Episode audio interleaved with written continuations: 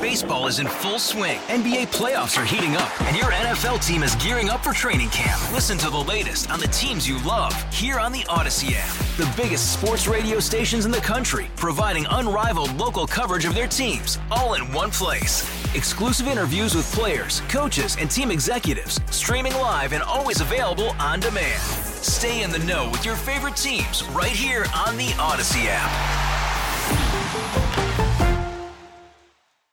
Uh, so let's see. Let's get the final results of the SOTA Person of the Year for 2023. And to that, we go to our senior producer, Ian Hoke. This is very exciting. We shouldn't continue without thanking everybody for nominating and listening and voting and, and voting, being yep. a part of the show in this way. We've never done this before.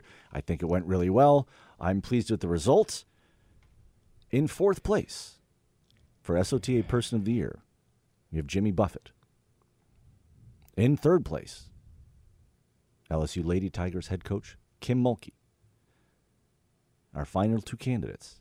In second place, City Council large member Helena Moreno. Wow. Which makes the SOT 2023 Person of the Year Matthew in Ukraine. Congratulations, Matthew. Wow.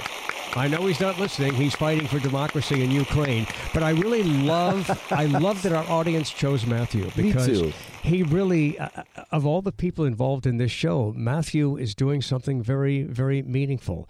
He's fighting for democracy in Ukraine, and uh, I'm, I'm proud of our audience for, for selecting him. And I love that everybody participated in this with the nominations and, and the voting. I'm still, I'm just fascinated that, you know, there's people listening in their cars and in their offices, in their garage, and driving a forklift and on their boat and whatever.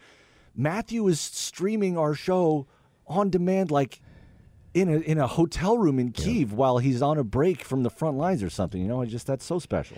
It, it is. I mean, we've actually talked to him live when he's on the front line, and we'll talk to him again early in 2024 because, as you've heard in our news, you know, Russia has uh, has uh, been attacking very, very aggressively, and we always uh, hope and pray for Matthew. Hey, Rob Bradford here. I have set out on a mission with my good friends at FanDuel to prove what I have known for some time baseball isn't boring. Now I have a daily podcast to prove it with some of the most notable people in the baseball world, screaming baseball isn't boring from the mountaintops or at least agreeing to come on our show. Players, managers, GMs, and yes, even the commissioner of baseball, Rob Manfred. It has been a constant wave of baseball's most powerful voices. So join the revolution. Subscribe and soak in Baseball Isn't Boring. Listen on your Audacy app or wherever you get your podcast. You'll be glad you did.